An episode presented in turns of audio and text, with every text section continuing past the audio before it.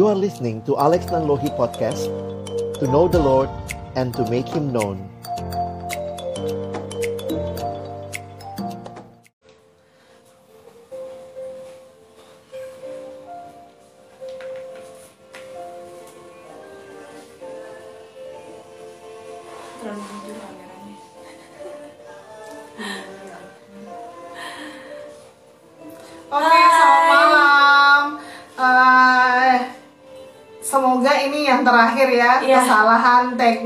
pada sinyal.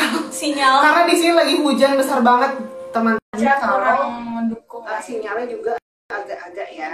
Oke, sekali lagi terima kasih buat teman-teman yang udah mau gabung hari ini Halo. dalam live streaming kita. Halo, Selamat malam. Alex. Selamat malam. Udah bisa ya? Iya, udah bisa. Oke. Puji Tuhan Alex, apa kabar? Baik kakak Kak Ulan, Kak Devri Ya, eh, apa namanya pada malam hari ini kak, mungkin kita langsung aja ya. Kalau misalnya tadi kita udah perkenalkan kak Alex ini adalah eh, apa namanya sekarang menjabat sebagai sekjen perkantas di apa namanya Jakarta ya kak. Jakarta. Saya wakil sekjen. Wakil sekjen, Ntar yang sekjennya marah loh. Wakil Oke. sekjen perkantas di Jakarta. Dan eh, sekarang masih pelayan PT Eh, Iya masih Di GPIB Kelapa Gading Oke, salam buat adik di Kelapa Gading kak. Iya Dari terima kami. kasih karena di Lombok Di Lombok. juga. Mm-mm. Mungkin kapan-kapan kita boleh uh, ibadah kolaborasi gitu ya bareng Oh boleh uh, PT di bisa bisa diatur apalagi sekarang kan pakai zoom ya atau pakai Iya, online jadi ada kemungkinan itu ya iya. iya Jadi lebih semua adik-adik uh, lebih uh, tertarik kayak, ayo dong apa nih kita kolaborasi dong ibadahnya Hmm. bareng sama Iya. yang ini, yang ini, yang ini gitu ya kan. Oke, kan uh, apa kalau misalnya kita lihat sekarang pandemi jadinya uh, kita tuh Hmm. kayak bikin programnya juga lebih harus kreatif juga kayak gimana Betul. caranya biar adik-adik di rumah juga masih bisa mendengarkan firman Tuhan walaupun dalam masa pandemi kayak gini gitu ya Mm-mm. kan sama kayak uh, program live streaming pada malam hari ini itu namanya live streaming Kuramba nih Kak Alex Kuramba itu Oke. kita ambil dari singkatan ku bercerita kamu bahagia Wow jadi harapannya eh, kita mengangkat tema yang memang benar-benar adik-adik dan teman-teman di rumah eh, Iya. butuhkan dari pergumulan mereka. Kayak Hmm. misalnya kita udah mengangkat tentang bucin, Mm-mm. tentang eh, pacaran seiman dan tidak seiman. Iya. Dan pada malam hari ini kita bareng Kak Alex mau mengupas tentang eh, apa itu insecure. Karena Wow. insecure ini sudah merajalela ya, nggak di kalangan anak eh, Adik-adik ya, remaja, adik-adik remaja, adik pemuda, pemuda. udah Bahkan yang sudah sudah menikah bahkan udah berumah tangga juga pasti pernah merasakan insecure dalam Betul. kehidupan sehari-hari kayak Iya. gitu kan, Kak. Oke, kita akan mulai pada malam hari ini membahas tentang insecure. Apa itu insecure? Eh, kenapa kita bisa insecure dan eh, apa namanya bagaimana eh, firman Tuhan menanggapi tentang Insecure itu. rasa insecure itu Hmm. sendiri gitu yang akan dibawakan nanti oleh Kak Alex. Oke, langsung aja. Uh, kalau pada malam hari ini kan kita ngangkat temanya bagaimana insecure itu bagaimana diri kita memandang memandang uh, eh, kita diri sendiri, Hmm. orang lain memandang kita dan bagaimana pandangan Eh, Tuhan terhadap kita, kayak gitu ya kak. Iya. Kalau menurut Kak Alex sendiri, insecure itu apa?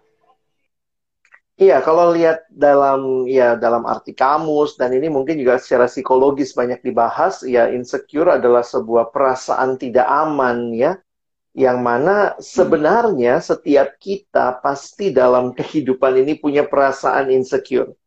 Maksudnya itu eh, realita lah yang kita alami di dalam kehidupan.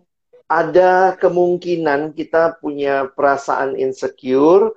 Nah, kalau itu maksudnya ya secara levelnya atau tahapnya masih sederhana sih oke-oke aja dalam arti ya cari aja bagaimana mengatasinya begitu ya. Tetapi juga ada orang-orang yang mungkin dimulai dengan insecure yang tidak dibereskan itu lama-lama bisa menjadi apa ya penyakit mental ya atau hal yang mengganggu Nah, itu kalau sudah sampai hmm. seperti itu insecure-nya, nah itu butuh pertolongan dari uh, baik dari psikolog atau mungkin dari medis ya.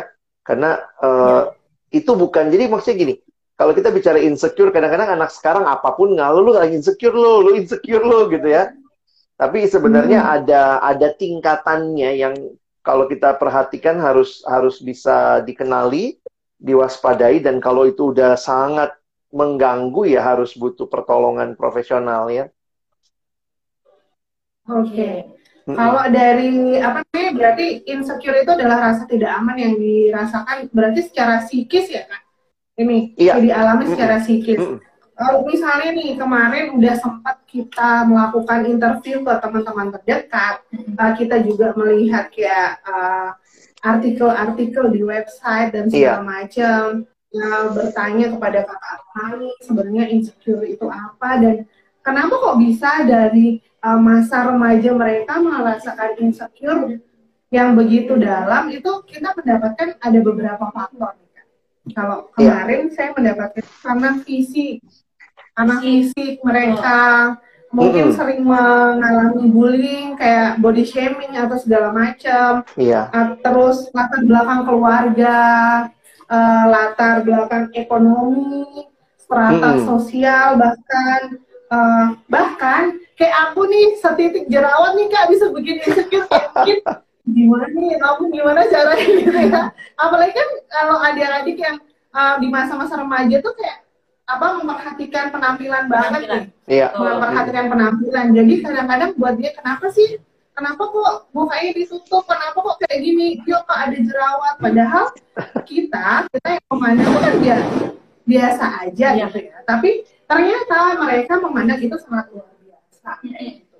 nah berarti kan uh, cara pandang mereka dengan tentang diri mereka sama cara pandang orang lain tentang diri mereka itu pasti berbeda mm -mm. Mm -mm. soalnya kayak gini uh, uh, apa namanya yang kita mau uh, tekankan tuh kak pada malam hari ini bagaimana sih? Apakah mereka itu uh, bagaimana caranya kita memandang diri kita mm -hmm. seperti ini, tapi orang lain kita tidak merasakan kalau orang lain itu memandang yang berbeda ya. kayak gitu. Jadi kayak misalnya uh, sekarang ini kan lebih banyak kayak kita tuh hidup di uh, karena komen orang lain gitu ya, ya hidup berdasarkan komentar orang-orang. uh, standar standarnya uh, orang gitu kan kak? Bukan standar diri kita. Ya kira-kira hmm. bagaimana uh, kak Alex nih? Bagaimana cara menanggapi kalau misalnya kita udah ngerasa kita pede nih tapi ternyata ketika kita keluar dari uh, rumah atau dari lingkungan kita ternyata orang lain punya standar yang lain yang bisa menjatuhkan standar yang kita punya sendiri Oke, okay.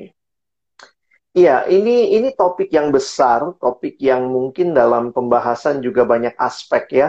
Tapi saya coba hmm. melihat mungkin begini. Dilihat dari sisi perkembangan remaja. Kalau kita bicara adik-adik teruna ataupun misalnya yang GP ya, yang pemuda awal hmm. begitu ya. Itu kan masa-masa di mana setiap setiap setiap jenjang kehidupan itu ada yang namanya secara psikologis disebut sebagai tugas perkembangan. Jadi setiap tahapan hidup itu ada developmental task. Nah, tugas perkembangan itu harus dia lalui. Harus dia lalui dengan baik dan kalau itu tidak dilalui dengan baik, nah itu yang biasanya akan menjadi masalah di kemudian hari. Nah, saya kasih contoh begini. Uh, kalau anak masih kecil ya, umur 0 sampai 3 tahun misalnya, 0 sampai 3 tahun tugas perkembangannya itu adalah dia harus mengenali lingkungan sekitarnya, lalu kemudian dia harus mulai mengenal bentuk, mulai mengenal warna. Jadi ini paling sederhana lihat aja mainan anak kecil umur 0 sampai 3 tahun itu biasanya warnanya ngejreng, bentuknya hmm. agak besar, bisa bunyi, karena tugas perkembangan anak di usia itu adalah untuk bisa kenal bentuk, kenal suasana sekitarnya dan itu misalnya bisa dilewati dengan tahapan yang ada yang namanya tahap oral ya. Semua hal yang dia lihat yang di sekitarnya dimasukin mulut.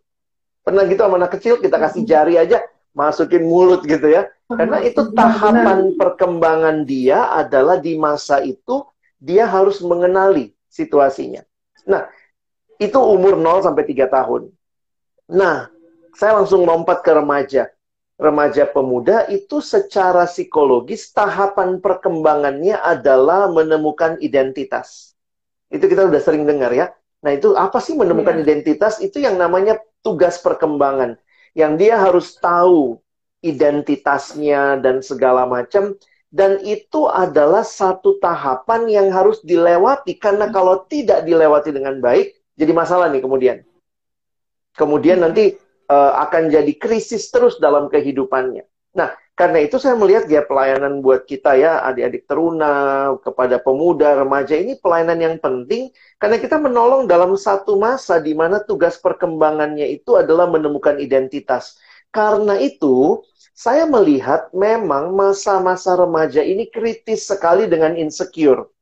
Karena memang ini masa dia menggali identitasnya. Sederhananya begini, waktu dulu masih kecil lah, masih TK mau celananya kebuka, maaf ya saya pakai contoh celananya kebuka, yeah. bajunya kebuka, itu nggak nggak ada masalah anak kecil gitu ya. Karena tugas perkembangan hmm. dia waktu itu bukan tugas uh, identitas dan segala macam, tapi coba kalau anak remaja itu kebuka sedikit atau misalnya nggak sengaja kebuka red sletingnya atau apa gitu, itu bisa bisa malunya luar biasa gitu ya sampai sampai mau nggak keluar rumah, males datang ke tempat di mana dia mungkin dipermalukan. Jadi memang saya melihat insecure ini memang jadi masalah uh, mungkin tidak banyak di anak-anak. Uh, di anak-anak bisa jadi penyebab awalnya ada di situ.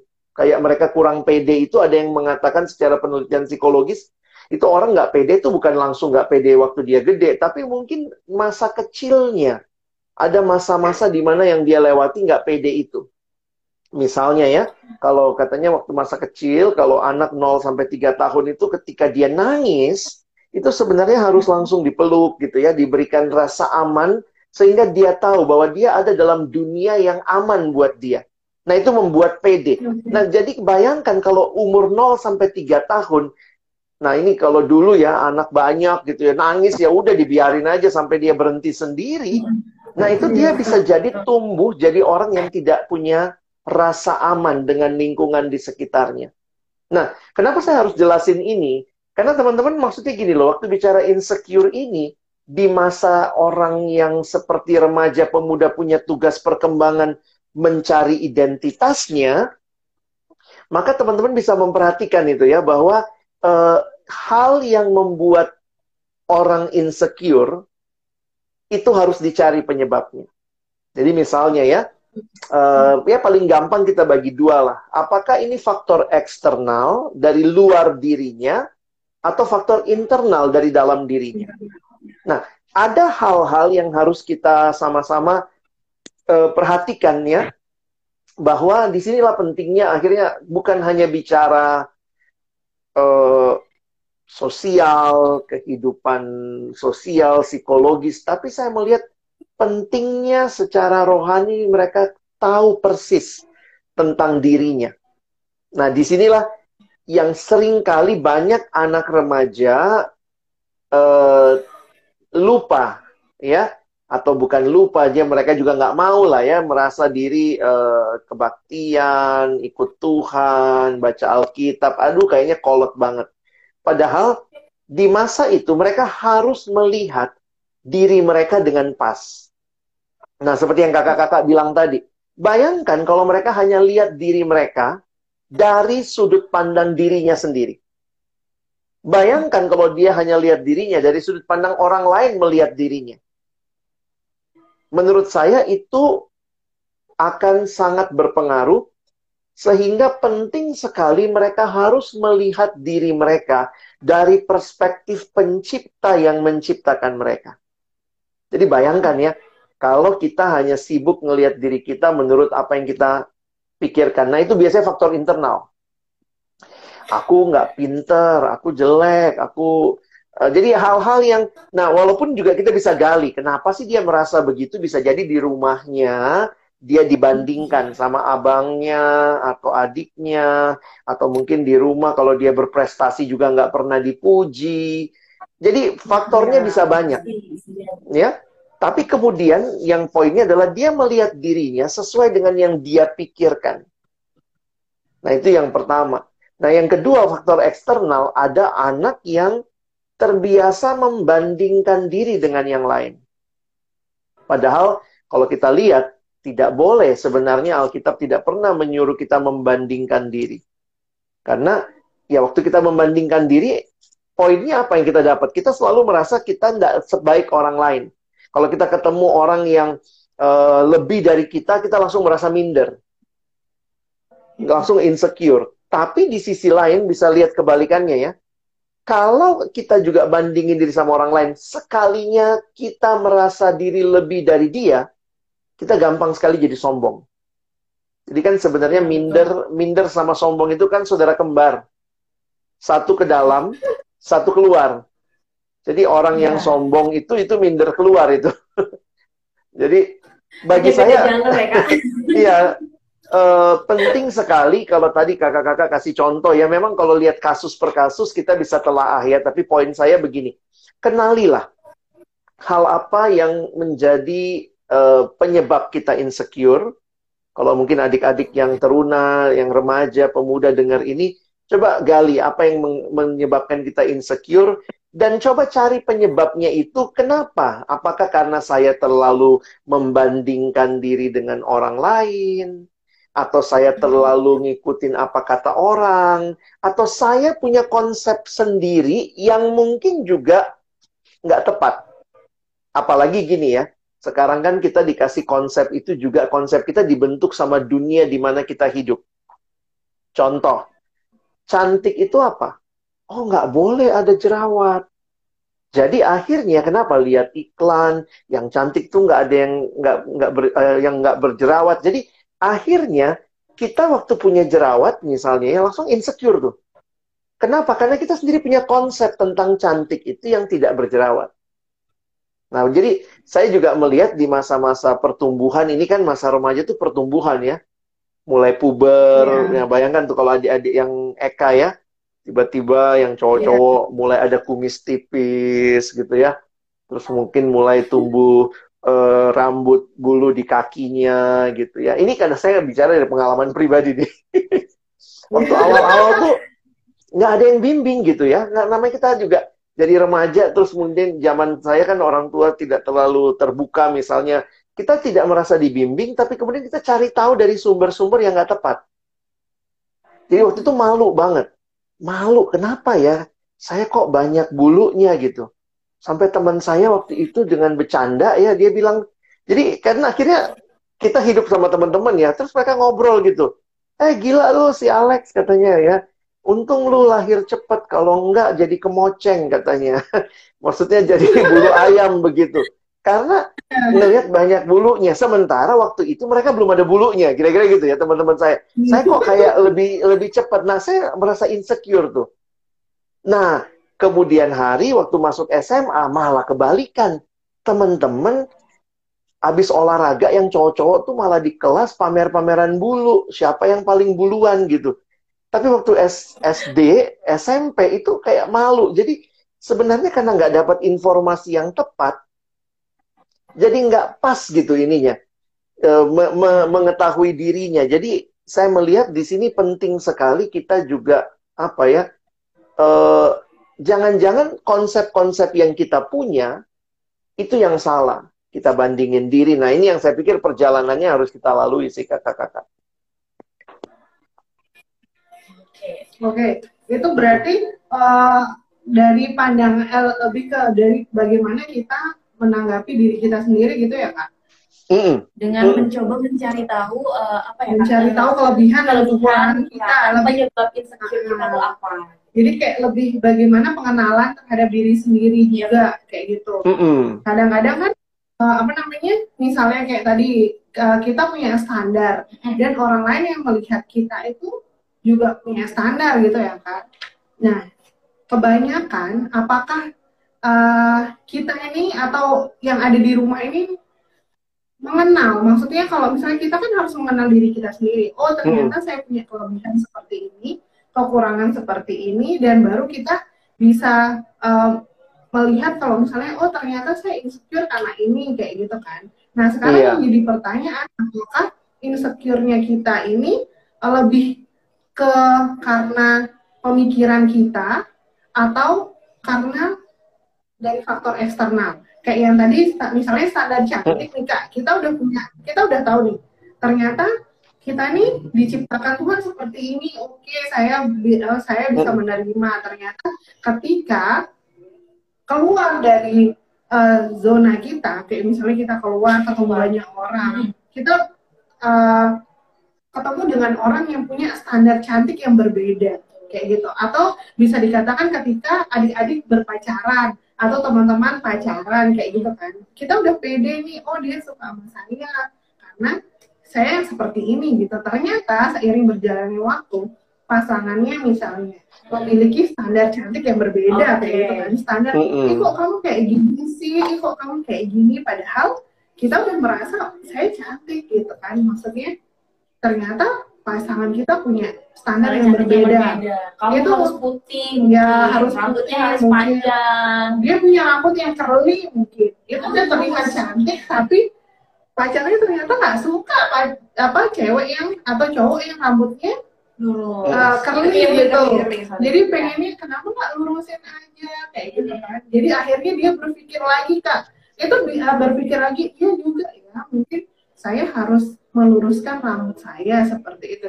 Jadi kan uh, lebih besar dari faktor eksternal ya kak uh, untuk melihat apa namanya standar cantiknya dia seperti apa bahkan standar pintar standar bakat uh, bakat mungkin gitu kayak uh, faktor dari orang tua orang itu tua. sangat penting karena kayak misalnya saya nih kayak saya nih kak ya. Ini kembali ke pengalaman pribadi juga. Ya.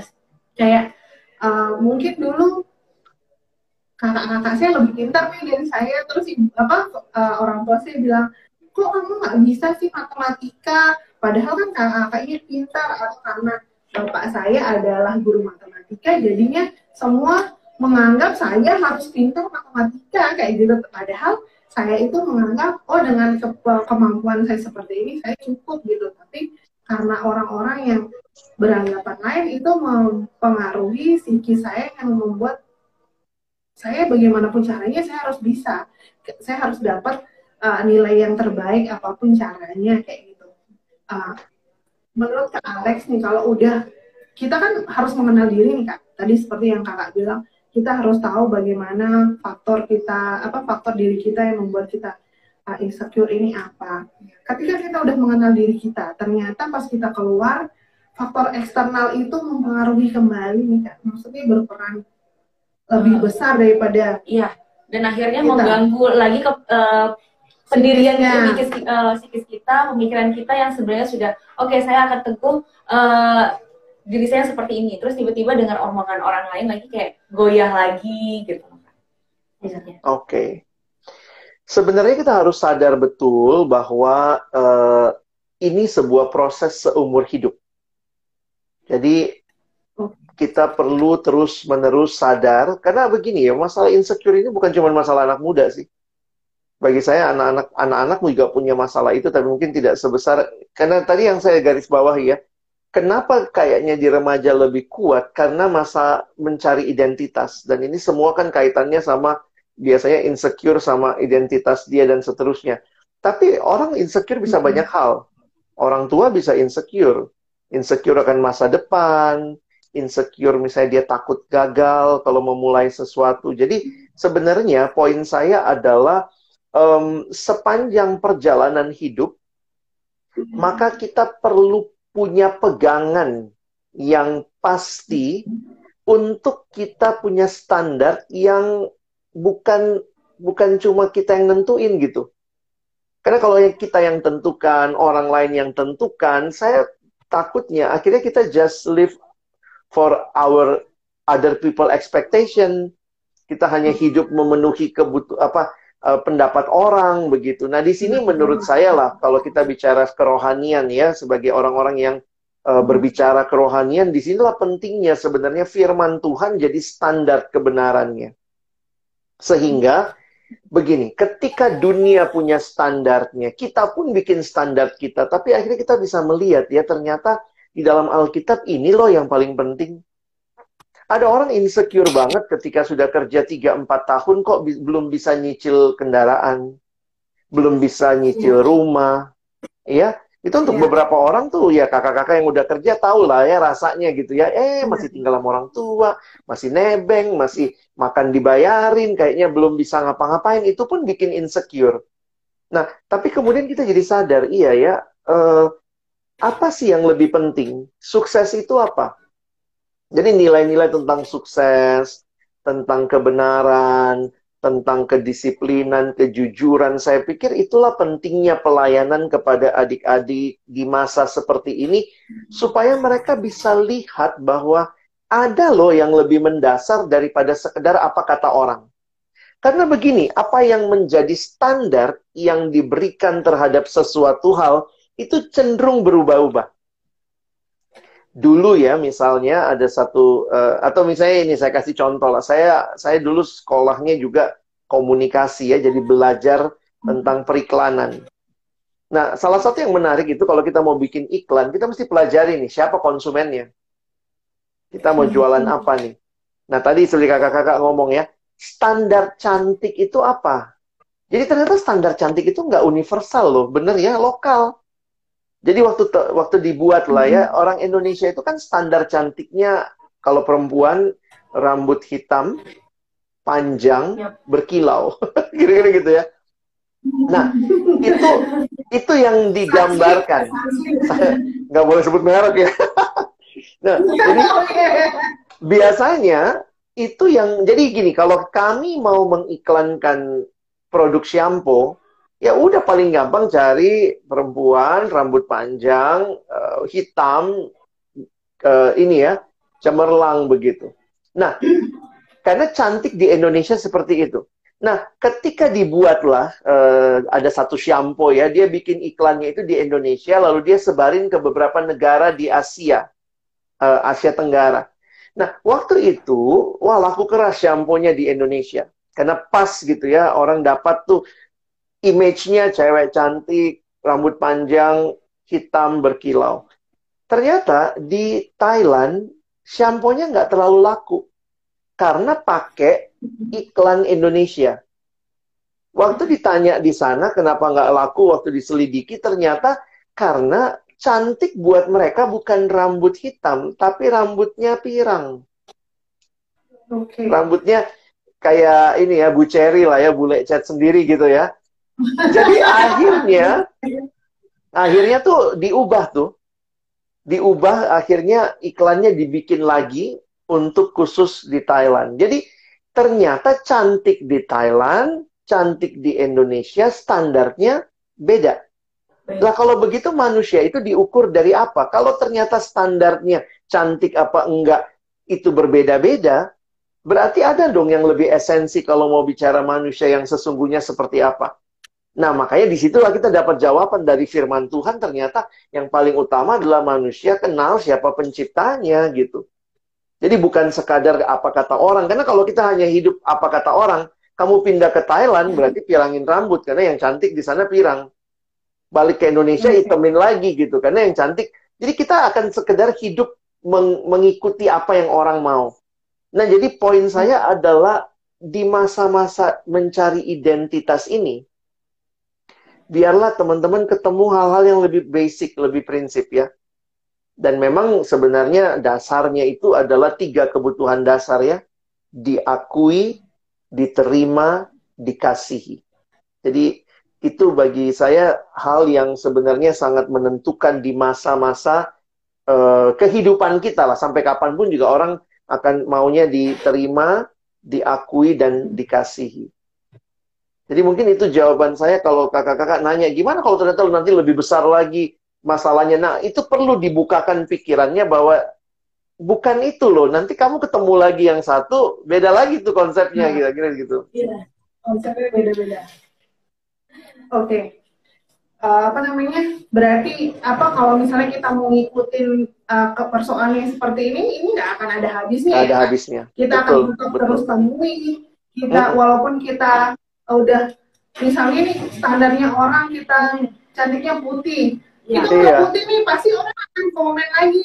Uh, rambutnya kurang ini, entar iya, iya, iya. kurang bulu matanya kurang badai kayak apa gitu. Jadi tidak kurang mancung. Gitu. Dan mesti ingat ya, manusia manusia itu ya kita tuh nggak pernah puas. Kita tuh nggak yeah, pernah puas betul. dan itu selalu ya teman-teman bisa lihat lah ya. Coba di daerah Indonesia Timur itu banyak salon-salon itu untuk meluruskan rambut karena di sana pada kritik. Di Indonesia ya, bagian barat, di Indonesia bagian barat banyak banget salon keritingin rambut.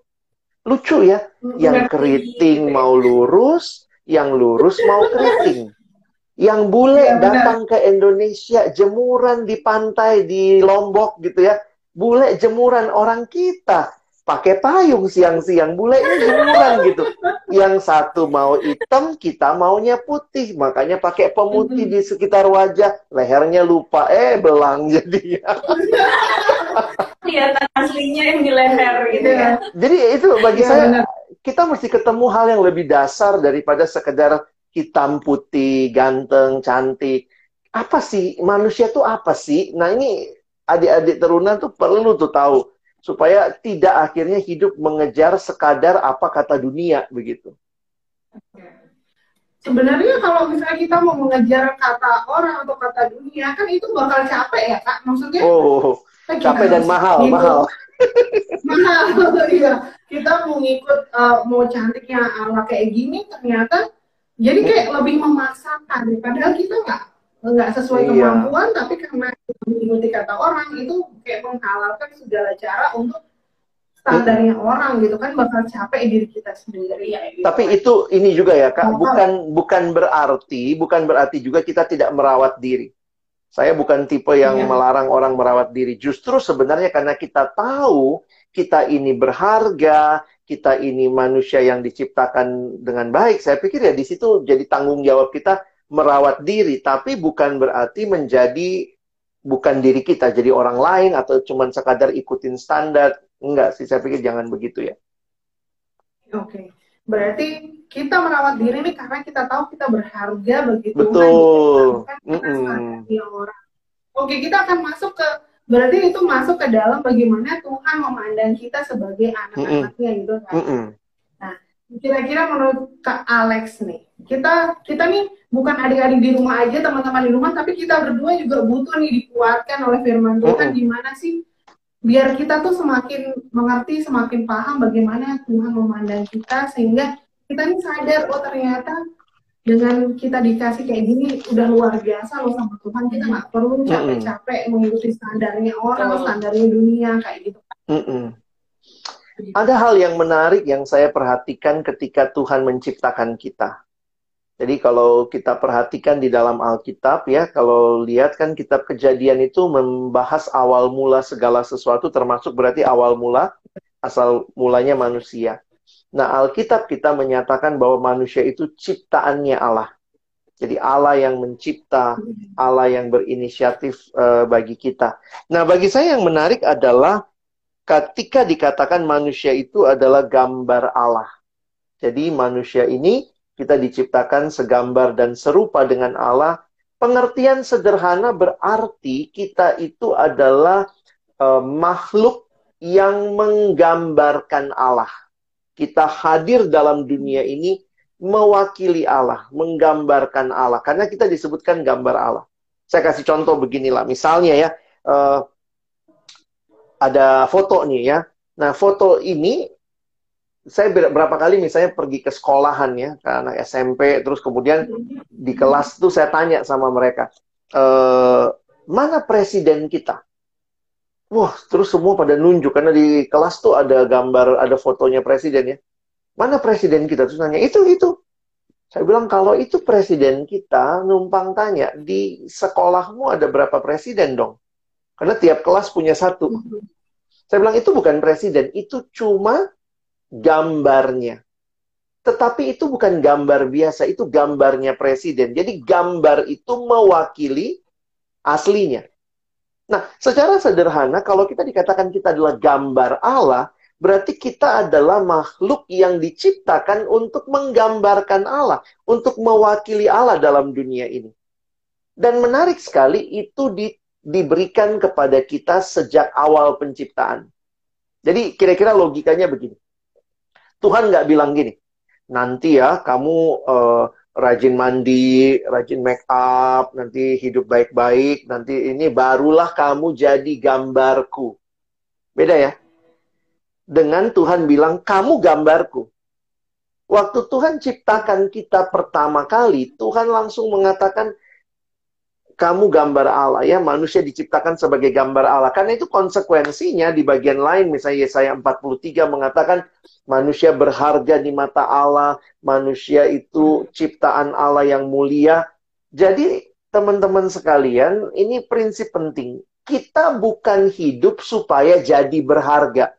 Kita bukan hidup supaya jadi mirip uh, apa supaya dapat status anak Tuhan gitu ya tapi ketika kita sudah kenal Yesus secara khusus, kita hidup di dalam Dia, kita sejak dicipta, kita adalah milik Allah, kita adalah gambar Allah. Jadi sebenarnya terbalik logikanya. Karena saya memang adalah gambar Allah, saya memang adalah berharga, maka saya hidup sesuai dengan apa yang Tuhan berikan buat saya. Jadi bukannya saya hidup supaya saya jadi berharga. Bukan. Nah, banyak anak remaja di masa-masa cari identitas ini sedang mencari keberhargaan dirinya. Padahal Tuhan sudah bilang kamu berharga. Tapi karena temennya bilang, ah kamu nggak berharga. Nih kakak-kakak saya cerita sedikit pengalaman saya. Beberapa kali saya cerita juga ya. Uh, saya waktu remaja tuh jerawatnya banyak banget. Oh penuh nih. waktu saya ingat hmm. udah zaman dulu itu pokoknya jerawat saya banyak gitu ya. Dan saya udah sampai coba berbagai hal gitu. Berbagai hal dicoba sampai mentoknya waktu itu ini maaf ya, saya pernah pakai pil anti hamil. itu uh, bukan diminum ya, saya nggak minum. Tapi dokternya suruh saya ditumbuk, ditumbuk lalu taruh air malam-malam sebelum tidur ditaruh gitu ya saya pernah sampai masih sampai udah udah desperate gitu. Aduh kok gue jerawatan banget gitu. Nah, di masa itu kemudian itu bulian teman emang aduh, teman saya satu waktu saya ke sekolah terus dia bilang, "Ih, Alex, jerawatmu udah kurang ya." Wah, saya udah bangga. Wah, iya iya iya. Saya udah pakai obat. Enggak, maksudnya kurang tempat. Waduh, menohok banget gitu ya. Kata dia, oh kurang tempat gitu. Aduh, diomongin begitu. Tapi kemudian saya jadi waktu itu saya saya masih bergumul ya, saya belum kenal Tuhan. Nah, kelas 1 SMA saya terima Yesus dalam hidup saya, saya dibaharui. Nah, itu perubahan tuh. Di situ saya jadi kembali melihat gitu ya. Saya itu berharga bukan karena saya berjerawat atau tidak berjerawat, tapi karena memang saya berharga. Tuhan yang ciptakan saya bilang kamu berharga.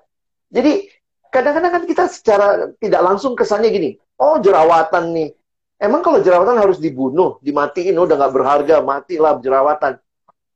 Tapi justru sebenarnya Tuhan mau menyatakan bahwa engkau berharga, bahkan dengan jerawatmu pun engkau berharga gitu. Jadi ini yang kadang-kadang saya pikir jangan sampai kita sebagai anak Tuhan tidak bisa melihat indahnya kebenaran ini. Dan Tuhan melihat kita berharga bukan karena kita melakukan sesuatu. Kalau orang tua suka gitu ya, kalau anaknya sudah lulus kuliah, sudah kerja, barulah orang tua yang ngomong, weh anakku sekarang sudah jadi orang. Sebelumnya, oh kamu nanti tunggu kalau kamu jadi orang. Emang emang sebelumnya monyet, Bu, gitu ya. Jadi kadang-kadang nanti baru jadi orang. Nah, prinsip firman Tuhan nggak gitu. Kamu sudah orang, karena itu hiduplah sebagai orang. Kamu sudah berharga, karena itu hiduplah sebagai orang yang berharga. Jangan minder. Orang bilang, jadi misalnya orang bilang gini, jerawatan kamu. Waktu itu saya jadi ketemu jawabannya. Kamu jerawatan, saya bilang, puji Tuhan. Itu berarti hormon saya bekerja. Wah, jadi hmm. saya bukan jadi orang yang Lu jerawatan, terus kayaknya tertekan di kamar, kunci diri, Tuhan saya mati aja. Loh, kalau pencipta saya ya, kalau pencipta saya bilang saya berharga, terus teman kita bilang, ah lu jerawatan gak berharga, kita mesti dengerin siapa? Ya harusnya dengerin pencipta kita kan? Jadi apa pun ya. kata dunia, tapi saya pegang apa kata Allah yang menciptakan saya. Saya pikir itu sih yang jadi pegangan dasar ya. Iya. Apalagi sekarang lagi zamannya ini ya kak, kayak uh, body shaming gitu ya. Oh, oh. Body shaming. Body shaming. Jadi salah, kurus salah, salah, tidak salah, kayak gitu kan. Betul. Nanti kalau kurus katanya penyakitan, kalau gemuk kamu kebanyakan kebanyakan ya gitu kan kalau bahagia ya, ya. gitu. Jadi kayak nggak nggak pernah bener ya. Mau jadi apa aja ya, salah gitu ya. Uh, apalagi sekarang tuh uh, kalau kita temui itu banyak banget. Aku dulu pernah pernah mengalami gitu ya kak, pernah hmm. mengalami kan aku emang uh, tuh bertubuh bongsong nih kak. Dari dulu yeah. emang aku punya badan besar gitu. Aku menemui temanku, temanku itu sed kita sedang apa ya waktu itu kayaknya pemuda atau apa. Hmm. Dia dulu dia dulu pernah bertubuh besar terus tiba-tiba dia bukan tiba-tiba melalui prosesnya dia dia jadi langsing kayak gitu kan oh, jadi bertubuh bertubuh uh, uh. bagus kayak gitu kan tapi memang bentuk mukanya dia bentuk mungkin tipe kal yang punya pipinya itu cabi kayak gitu kan nah terus aku uh, seketika lagi makan. Itu habis ibadah hmm. GP kalau nggak salah kita makan. Terus dia tiba-tiba bilang ini di sebelahku. Ih pipi aku besar banget gitu kan. Terus aku langsung meleh terus dia bilang ini aku gendutan ya gitu kan. Terus aku uh -uh. terus apa kabar aku gitu kan. Reflektif ya reflektif. aku, gitu kan. terus apa kabar aku aku bilang gitu kan. Terus habis itu enggak kok aku bilang enggak kok ini juga lihat tiba-tiba gemukan gitu kan ya memang uh, apa kadang-kadang orang tuh emang bener-bener nggak pernah puas gitu kalau memang nggak pernah puas Betul. udah gemuk dikasih langsing ternyata masih aja kurang gitu masih aja ngerasa kalau pipinya masih cabi lah apalah iya, kayak iya. gitu kan padahal pada dasarnya ketika kita kalau seperti yang Kak Alex bilang tadi hmm. kalau misalnya kita uh, merawat diri kita diet mungkin itu karena kita menghargai uh, iya. Tuhan yang telah menciptakan kita yang merawat Tuhan mer apa memberikan kita yang sem apa segambar dengan Allah kayak hmm. gitu kan. Kita yang berharga jadi apa yang dititipkan Tuhan harus kita jaga. Betul. Ya, jadi jangan sampai juga kita jadi, jadi orang yang ini ya. Saya juga lihat kadang-kadang orang yang memakai firman Tuhan Tuhan terima aku apa adanya. Ya udah terus kemudian kita nggak rajin mandi lah nggak rajin bersihin diri nggak merawat diri lalu mengatakan Tuhan terima saya saya pikir juga yang Kak Wulan bilang ya, justru karena kita diterima Tuhan, kita disayang Tuhan, Tuhan kasih kita tubuh yang baik, harusnya kita rawat gitu. Jadi saya yeah. pikir jangan anti, jangan anti dengan uh, karena gini juga, saya ngelihat beberapa orang insecure karena dia sendiri juga tidak mau terima masukan orang. Yeah, benar. Misalnya ya, ada yang bilang, tolong ya, uh, mungkin karena bau badan, jadi kita misalnya mungkin perlu pakai deodoran, kita perlu untuk itu itu hal-hal yang bagi saya sebenarnya kalau kita bisa menerimanya dengan baik, kita jadi bisa pilih-pilih. Ini kayaknya dia jealous doang nih sama aku nih. Dia ngomong begitu, ih kamu bagusan kurusin dikit, padahal mungkin ah ngapain sih? Tapi kita juga bisa bisa menerima apa yang baik dan juga bisa tidak peduli dengan hal-hal yang kita tahu ini nggak nggak membangun kita gitu. Mm-hmm. Karena itu kak mungkin saya pikir perlu ya kita punya ya. komunitas. Iya realistis, mm-hmm. realistis tapi kita punya komunitas yang bisa memberi masukan yang apa adanya sama kita. Dan saya pikir itu akan mm-hmm. jauh lebih ini ya jauh lebih membangun ya ketimbang kita hanya dengar komentar jahat dari netizen. Iya benar. Iya juga sih ya. Berarti apa namanya? Pokoknya uh, apa namanya? Tadi komentar-komentar netizen maha benar itu yang akan ada habisnya gitu kayak. Ya. Mereka mungkin iya. mana Allah maha benar iya, iya. Tapi kalau zaman sekarang netizen yang maha benar. Iya. Sampai Oke. Okay. Oke, okay. sampai sekarang pun kadang banyak yang sampai berkomentar tentang dosa kadang-kadang ih kamu nggak boleh kayak gini itu dosa kayak gitu kan. Tapi aku pernah mendapatkan satu firman Tuhan satu uh, khotbah dari kakak layanku dulu kalau misalnya uh, dosa itu hanya Tuhan yang menentukan gitu. Seberapa besar dosa kita seberapa uh, salahnya kita tuh hanya Tuhan yang berhak menentukan kayak gitu kan tapi sekarang karena netizen ini maha benar, mereka lebih kayak hakimi gitu loh kak. Padahal hmm. yang kita tahu, yang menghakimi kita, yang berkomentar tentang kita, belum hmm. bukan berarti dia tidak melakukan dosa seperti itu kan kak. Tapi hmm. dengan seenaknya aja mereka apa mereka uh, berkomentar, mereka ngejudge kita kalau misalnya kamu berdosa, kamu bersalah. Nah, mungkin kita pernah mendengar tapi mungkin juga kita pernah menjadi pelaku itu maksudnya pelaku yang hmm. mungkin secara tidak sengaja maupun sengaja kita lakukan itu kepada teman-teman kayak gitu kan makanya pada malam hari ini uh, hmm. uh, bagaimana kita tuh ingin lebih mengerti gitu loh kalau misalnya ternyata pandangan Tuhan sama kita tuh kita tuh terlalu berharga di hadapan Tuhan kayak iya. lagu ya, ada nggak sih lagu yang hidupmu berharga bagi, bagi Allah, Allah. Ya. Iya, iya. Itu kayak apa suatu pujian yang uh, bagus banget kalau menurut aku itu menguatkan sih menguatkan sih. Hmm. Apalagi hmm. kalau misalnya yang lagi merasakan insecure di rumah sana, coba dengar lagu itu dan hmm. Hmm. apa namanya mengerti lagi bahwa ternyata Tuhan kita tuh menganggap kita tuh berharga apa pun yeah. bentuknya bagaimanapun rupanya seberapa banyak pun jerawat kita ya, kayak gitu kan mm. tapi kalau menurut saya nih uh, insecure tidak hanya seperti kita bilang di awal tadi tidak hanya masalah fisik ya kak ya mm-hmm. jadi yeah. bisa juga ada mungkin dari latar belakang ekonomi atau mungkin bakat dan juga pintaran juga mm-hmm. mungkin kecerdasan yang mungkin suka di uh, banding-bandingkan mungkin sama orang tua kita yeah. dari orang dari rumah sendiri yang sebenarnya bisa jadi tempat yang paling aman dan nyaman buat kita mm-hmm. gitu tapi ternyata karena bakat uh, karena orang di rumah yang seharusnya terjadi tempat kita aman dan nyaman itu juga membuat kita uh, down. down juga hmm. dengan komentar-komentar juga gitu jatuhnya mirip-mirip kayak netizen sebenarnya tapi itu adalah sebenarnya kita sendiri sebenarnya kan ya jadi gimana tuh kak kalau misalnya hmm. uh, ini jatuhnya ke bakat dan talenta dan seperti itu bukan tentang fisik hmm. lagi nih kak gimana caranya Ada... supaya kita kayak hmm. menerima yang itu Nah, memang di dalam uh, ya di dalam pembahasan ada begini ya, mungkin biar lebih mudah saya saya kasih gambarannya begini. Di dalam kehidupan ada hal-hal yang memang tidak bisa diubah. Lalu yang kedua, kebenaran kedua, tapi dalam kehidupan juga ada hal-hal yang bisa diubah.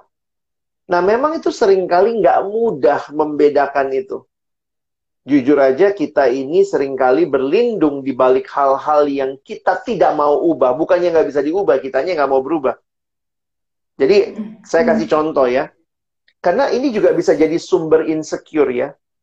Jadi orang yang insecure juga termasuk yang tidak bisa menerima bahwa itu hal yang nggak bisa diubah. Itu kalau kita sulit menerima itu, itu memang jadi pergumulan. Contoh, uh, sebenarnya katanya ada 10 hal, saya lupa persisnya, ada 10 hal yang tidak bisa diubah dalam hidup. Pertama, kita nggak bisa mengubah, ini dalam arti ini ya, dalam arti waktu kita dilahirkan, kita nggak bisa memilih lahir di keluarga suku apa. Kita nggak bisa iya. memilih siapa yang jadi orang tua kita. Oh banyak loh anak remaja insecure karena ngerasa papanya, mamanya kayaknya jelek gitu atau ah kok dia papa gua malu gitu temuin temennya gitu. Hmm. Lalu juga jenis kelamin sebenarnya ya. Jenis kelamin itu walaupun sekarang hmm. orang bisa operasi sana sini tapi sebenarnya kan itu sesuatu yang tidak tidak usah diubah ya, tidak perlu diubah hmm. karena Tuhan sudah berikan itu. Jadi ada yang merasa gue harusnya jadi cewek deh padahal dia laki misalnya. Nah itu kan nggak bisa diubah dalam arti itu ya. Yang keempat misalnya, yang nggak bisa diubah juga golongan darah, yang ya, kelima, ya, yang nggak bisa diubah tuh urutan lahir. Ada orang yang hmm. ada banyak anak-anak yang marah sama abangnya, kakaknya. Ah, kakak nih begini. Coba gue lahir duluan. Jadi marah sebenarnya. Kenapa gue lahir belakangan gitu? Jadi uh, nanti bisa ini lagi ya. warga negara. Kita kan nggak pernah milih jadi orang Indonesia. Mungkin maunya jadi orang Inggris. Eh lahir lahirnya eh Indonesia gitu ya. Tapi poinnya begini. Kalau itu tidak bisa diubah, maka bagaimana sikap kita? Nah, hmm. sikap kita adalah menerima. Sikap kita adalah belajar menerima, belajar menghargai, belajar untuk melihat apa sih maksud Tuhan, kenapa saya lahirnya di Indonesia, kenapa sih saya tinggalnya di uh, Lombok dan seterusnya. Nah, beda kalau masalah kemiskinan ya. Kalau bagi saya kemiskinan kan bisa jadi karena malas kerja ya. Tapi ini kan realita-realita seperti yang tidak bisa diubah ya memang demikian adanya. Lalu yang kedua, hal-hal yang bisa diubah. Hal yang bisa diubah tuh apa? Karakter bisa diubah kok. Karakter bisa diubah. Jadi uh, maksudnya apa ya? Sikap kita, pilihan-pilihan hidup kita itu kan harusnya bisa diubah. Nah, sering kali orang berlindung nih di balik hal yang tidak bisa diubah. Misalnya dia bilang gini, saya memang karakternya pemarah, mau apa? Emang gue begini orangnya. Jadi akhirnya itu kan bisa diubah. Harusnya yang bisa diubah, ya diubah. Yang tidak bisa diubah, diterima. Nah, okay. sering kali kalau yang tadi uh, Kak Dev ditanyain, nah bagaimana tuh ketika kita menjalani kehidupan, lihat nih, kalau bukan berkaitan sama fisik aja, misalnya kayak bagaimana keluarga kita, orang tua kita, lingkungan kita, dan mana yang bisa diubah, ayo diubah gitu. Dan itu bisa jadi lebih baik gitu kan, harusnya begitu. Iya, berarti lebih ke ke penerimaan diri gitu ya kak. Betul. Kalau misalnya kita tahu kita punya kekurangan, ayo kita ubah. Tapi kalau misalnya kita punya kelebihan, mungkin kita bisa fokus sama kelebihan yang kita punya kayak gitu kita ya. Kita kembangkan kayak ya kelebihan kita. Gitu. Betul kalau misalnya ada yang kurang ayo yuk bareng diimprove maupun yeah. itu sikap karakter. Kalau misalnya orang bilang kamu keras hati bukan berarti orang mau menjatuhkan tapi bisa kita yeah. oh mungkin kayak introspeksi diri gitu ya iya introspeksi buat kita ya. Makanya belajar terima masukan ya. Jangan kemudian karena alasan insecure jadi kita bilang please jangan ngomong apa-apa sama saya. Saya insecure. Justru kamu nggak maju kalau kayak begitu. Iya betul. Okay Berarti bagaimana yang kita insecure itu jadi hmm. bersyukur kita ah, iya. bersyukur gitu ya. Ya jadi. Tapi mungkin juga ini ya kak perlu juga kali ya kita belajar dengan baik memberikan tanggapan ke orang lain. Saya pikir juga perlu kedekatan hmm. kali ya. Jadi eh, kayak misalnya hati-hati dengan bercanda, hati-hati eh, mengomentari fisik orang dan body shaming bisa gampang sekali terjadi. Kita pikir mungkin biasa, tapi buat orang yang terima kan belum tentu biasa. Saya ingat ada kalimat hmm. yang ngomong begini. Kan misalnya dia bilang, eh gendut, bisa gitu ya. Terus kemudian, eh sorry ya bercanda. Tapi saya ingat banget tuh kalimat. Ingat loh, kalau bercanda itu dua pihak tertawa. Kalau cuman kamu yang tertawa, orang lain tidak, itu bisa jadi kamu sudah membuli. Jadi hati-hati dengan komentar ya. Ya, ya terus kan.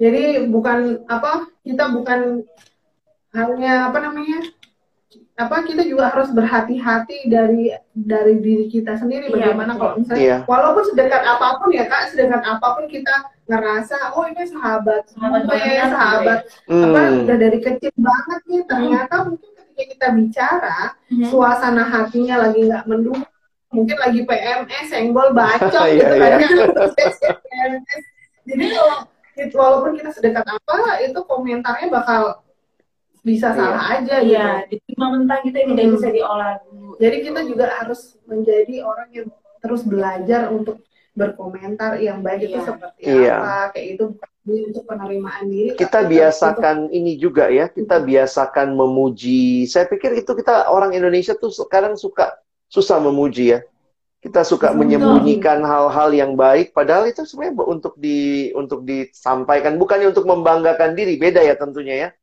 Misalnya kayak teman kita dia tadi bagus presentasinya kita bilang gitu ih thank you ya presentasinya bagus. Tadi bagus acaranya.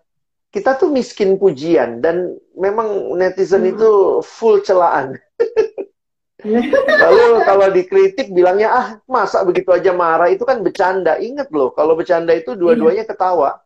Kalau cuman kamu yang ketawa, orang lain ternyata merasa sedih, ini bukan bercanda itu. Iya, itu itu namanya bully jatuhnya. Ya, bully iya, jatuhnya, bully.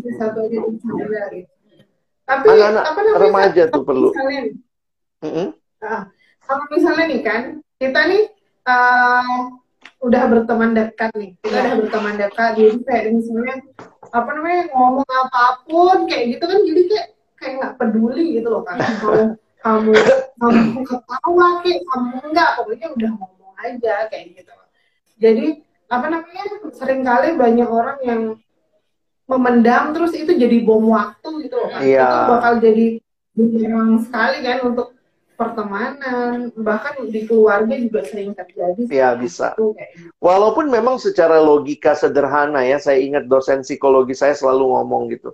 Ingat yang mungkin menyakiti kita itu orang yang dekat sama kita. Hmm. Hmm. Jadi contoh aja lah misalnya, misalnya siapa? Uh, ada nggak yang minggu lalu disakiti sama Donald Trump? Ya kita mah Donald Trump kejauhan siapa yang kenal gitu ya maksudnya dia di sana gitu. Yang siapa yang menyakiti kita minggu lalu? Mungkin uh, orang tua kita mungkin kakak adik kita mungkin teman dekat kita. Jadi justru karena dekat makanya sakit. Gesekan mungkin terjadi justru karena dekat. Jadi saya beberapa kali juga berpikir gini ya kenapa ya? Gue kok sedih banget dia ngomong begitu tentang gue misalnya gitu ya kadang saya mikir-mikir, kalau Donald Trump yang ngomong itu tentang saya, mungkin saya biasa-biasa aja, karena ya dia nggak kenal saya, dia silakan lu mau ngomong apa. Tapi karena dia dekat, jadi sebenarnya begini ya buat teman-teman yang merasa sakit hati, gue sakit hati banget deh sama omongannya dia. Sebenarnya itu menunjukkan kamu dekat sama dia. Karena kamu berharap harusnya dia lebih ngerti aku dong gitu. Jadi sebenarnya memang juga ini satu kan kapan-kapan kita bahas soal persahabatan, persahabatan yang sejati itu juga salah satunya mesti siap sakit sih. Dalam arti okay. waktu kita memberi masukan, dikasih masukan, nah tentu juga tadi ya perlu suasana yang pas. Tapi ya realitanya justru karena dekat mungkin sakitnya itu kita rasain gitu. Hmm. Emang sih kalau dalam persahabatan itu kayak semua ya? jadi kayak lebih jadinya gimana ya? Kalau misalnya sahabat benar-benar mengasihi ya lebih mengasihi. Kalau uh, jatuhnya kita iya. kayak aduh iya ini nih yang lebih nih. Tapi kadang-kadang kalau sahabat sendiri ngomongnya jelek dia yang lebih nyakitin. Dia lebih merasa lebih, dia lebih nyakitin lebih berasa gitu. Iya. Lebih berasa walaupun orang lain bilang, ih kamu kayak gini gini, tapi kan kalau orang lain ngomong kayaknya biasa ya. Jadi kalau orang deket yang ngomong, aduh. Aduh, kayak berakal banget gitu kan. Ternyata gitu gitu kan.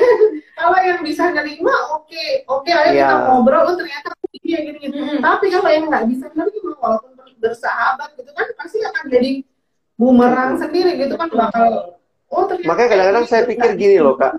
Perlu juga ya kita cari momentum-momentum yang baik untuk memberi masukan jadi uh, ya memang nggak gampang ya. Ada yang biasanya terima masukan waktu ulang tahun. Terus uh, memang kita mesti bangun budaya. Bagi saya yang itu ya budaya pertama saling memuji. Kalau memang kita terbiasa saling memuji, waktu kita ngomong sesuatu yang tidak memuji, orang itu pun jadi sadar bahwa dia tidak lagi mau jatuhin saya karena banyak hal kok dalam hidup saya yang dia sering puji. Cuma bagian ini nih yang mungkin dia kasih masukan Nah itu gimana tuh ya membangun suasana ya kayak terbiasa di antara adik-adik teruna. Ayo puji temanmu, apa yang bagus dia lakukan. Terus mungkin kasih waktu kasih masukan itu mana tahu malu ya udah sekarang tulis dua hal yang kamu ingin temanmu perhatikan. Tapi nanti dia tinggal baca di rumah gitu ya. Ya mungkin bisa jadi reflektif ketimbang kita konfrontasi. Aku nggak suka dari kamu ini. Yang pertama ini, yang kedua ini. Jadi kita mesti cari ya. cara juga memberi masukan sih kak mungkin itu apa masukan-masukan kayak gitu juga penting untuk kakak-kakak layan mungkin kayak betul karena dalam pelayanan kan kita sering tidak sepaham tidak sejalan kayak gitu tapi mungkin karena ngerasa ada oh ternyata dia senior saya untuk menegur saya nggak enak atau hmm. oh, uh, iya, betul. dari senior mungkin mau menegur kakak lain yang baru itu Ih, nanti kalau saya tegur dia malah pergi nggak pelayanan dia lagi. Dia malah pelayanan lagi.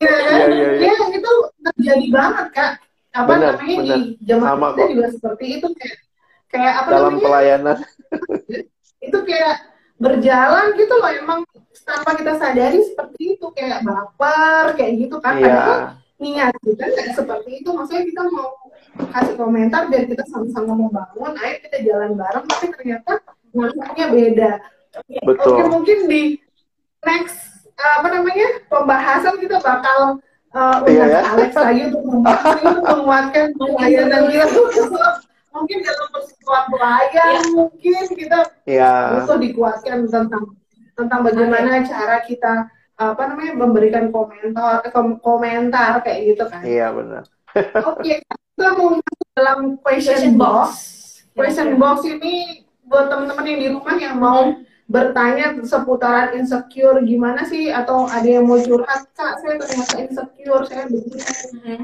bisa langsung tulis di question box di bawah Iya. Di question box-nya langsung aja. Ada satu pertanyaan dari uh, bentar. Ini siapa loading Loading. Oke. Okay. Dari Freddy Sulaiman. Oke, okay. katanya konfrontatif biasanya karena yang bersangkutan merasa superior dan cenderung kesombongan. Kesombongan kayak gitu katanya. Hmm. Kata Kak Freddy Sulaiman, konfrontatif biasanya karena yang bersangkutan merasa superior dan cenderung kesombongan. Ya karena dia hmm. mungkin merasa uh, gini loh, saya sudah mengikuti atau uh, misalnya balik lagi ke standar kecantikan tadi kak. Saya sudah sesuai dengan standar kecantikan orang gitu kan. Kamu enggak, kamu enggak. Jadi dia merasa, oh inilah saya. Ayo dong kamu, hmm. kamu gimana? Kenapa kayak gitu gitu. Jadi mungkin uh, apakah itu yang dimaksud dengan pertanyaan atau question box dari uh, Kak Freddy itu tadi. Gitu. Hmm. Kalau menurut ya. Kak Alex menanggapi tentang Kak apa tanggapan dari Kak Freddy ini kalau misalnya itu ternyata termasuk konfrontatif biasanya karena yang bersangkutan merasa superior dan cenderung kesombongan. Hmm. Ya mungkin ini tanggapan ini ya, maksudnya Freddy kasih pernyataan kali ini ya bahwa okay. yang lebih sering terjadi itu konfrontatif ya um, memang ya saya tetap melihat ya di dalam Kristus itu kadang kita lupa ya, kita lupa bahwa kita itu adalah orang berdosa yang dibenarkan. Hmm. Jadi sebenarnya kalau kita ingat status kita orang berdosa yang dibenarkan, maka ada dua sikap nih. Pertama, kita selalu harus hmm. punya kerendahan hati karena kita masih mungkin berdosa. Dan yang kedua, kita juga punya punya uh, keberanian untuk menghadapi ini ya uh, mm-hmm. situasinya gitu. Jadi kadang-kadang saya ngelihat kita cuma punya salah satunya gitu. Padahal kan bayangkan ya kita ke gereja aja masih ada loh pengakuan dosa. Itu kan berarti yeah. kekristenan sendiri menyadari bahwa manusia yang sudah di dalam Tuhan pun belum sempurna. Nah, hmm. memang yang paling sedih adalah yang konfrontatif ini biasanya tidak mau terima masukan. Ya, Jadi, ya. Uh, uh, dan itu orang yang seperti ini kalau salah tuh susah banget minta maaf ya. Ya, betul. Nah, sementara dan ada. itu pasti. Gimana? Dalam setiap pelayanan itu pasti ada ya kak. Betul. Kita kadang-kadang Tuhan izinkan juga ya ketemu sama orang-orang seperti ini ya. Saya pikir-pikir Tuhan mau apa ya? kadang-kadang saya mikir ya Tuhan mau saya mungkin lebih mengasihi dia ya. Apalagi ya, daripada karena kalau enggak kita jadi julid juga kan. Kalau yeah. setiap kali dia ada diomongin, ya di gereja juga terjadi tuh katanya. Setiap kali ada dia hmm, di rumah Tuhan gitu ya. Di julidnya di rumah Tuhan ya, kayak julidnya rohani. ada yang bilang gini, dia bilang, saya bilang kamu julitin orang, enggak kak, ini bukan julid, apa dong? Sharing. Saya bilang apa bedanya? Iya, habis kita habis kita julitin, kita doain kak. Jadi sharing namanya karena ada doa yang menutupnya. Oke, yang penting habis itu didoain, gitu, Aduh. jadi kayak julit. Jadi kayak dicuci julitnya ya, dicuci sama doa. ya, jadi lebih kayak apa? Mengasihi lebih sungguh itu kayak gimana gitu ya? Iya itu itu susah, itu susah. Gampang dinyanyiin, susah dilakuin. Tapi bukan berarti nggak mungkin ya Tuhan kasih kekuatan buat kita kok dari Roh Kudus ya. Iya. Mungkin itu akan kita kupas lebih dalam nanti dalam pembahasan okay. selanjutnya ya, Kak. Jadi malam hari ini kita biar teman-teman penasaran nih pembahasan kita selanjutnya tentang apa. Mungkin bakal bareng Kak Alex lagi atau ada seseorang yang lebih apa buat apa namanya? Ada uh, masukan lagi dari Alex mungkin kita mau sama siapa atau mungkin bisa sama ya. Alex juga mungkin dalam persekutuan pelayanan atau dalam hmm. live streaming selanjutnya kita ya. boleh dong kak kalau bisa kita undang kak Alex boleh lagi. selama waktunya bisa saya Soalnya seru juga ngobrol sama kak Alex ya ini awalnya kak ya jujur aku tuh uh, mau mau chat ke Alex tuh banyak banget pertanyaannya sama senior senior kayak ini kak Alex nggak apa-apa kan ya aku WA kalau ya misalnya ya mungkin kak Alex lagi ada kegiatan terus hmm. Uh, eh, WA aku tuh cuma direct mungkin kales lupa balas gitu kan. Aku tanya lagi kok WA aku nggak dibalas ya? Aku salah ngomong ya? Gitu. jadi kayak aku sendiri gitu kan. Padahal Alex nih orangnya asik banget guys. Aduh terima kasih yang di rumah yang udah live streaming ini terbayar banget pasti Betul. pertanyaan dalam dirinya kenapa sih? Selama ini harus insecure padahal aku tuh berharga yeah. banget di hadapan Nah, gitu ya enggak. Mm-hmm. Oke, okay, uh, kalau misalnya teman-teman yang ada di rumah masih pengen bertanya, kita menerima satu sampai dua pertanyaan lagi, tapi uh, kita tunggu lima menit lagi ya kak. Sambil ya silakan. Oke okay, kak, kalau misalnya nih kak, uh, kita kembali lagi ke insecure yang tadi. Mm-hmm. Itu kita kan tadi udah udah dengar gimana cara pandang kita terhadap diri kita, iya. bagaimana cara pandang mm-hmm. orang lain terhadap kita. Hmm. Bahkan kita udah dengar juga ternyata pandangan Tuhan terhadap kita diri kita ini seperti apa. Sampai akhirnya kita dapat uh, suatu kesimpulan kalau misalnya bagaimana cara kita untuk um, mengatasi atau keluar hmm. dari komunitas insecurity hmm. apa dari insekuritas ini adalah dengan cara kita menerima kekurangan kita lebih mengimprove lagi kalau misalnya kita tahu kita kurang improve kalau ada orang yang berkomentar mungkin itu jadi bahan refleksi atau introspeksi yeah. diri lagi oh. apakah oh saya kurang ini saya sikapnya kayak begini bukan berarti kita di komentarin langsung jadi berarti frontal gitu ya jadi jadinya lebih berpikir positif ya, dari setiap komentar orang dan itu kayaknya susah banget ya sih kak kalau harus positive thinking gitu kan yeah. padahal yeah. Uh, dasar dari ini kan pasti punya pemikiran yang overthinking mereka Ya, overthinking. Oh iya, banyak yang overthinking ya. Feeling juga, jadinya kayaknya semua negatif thinking jadinya kan? Iya betul. Untuk positif tuh susah banget susah. gitu. Ada nggak sih kak saran yang benar-benar gimana uh, sih caranya untuk mengubah pemikiran itu gitu?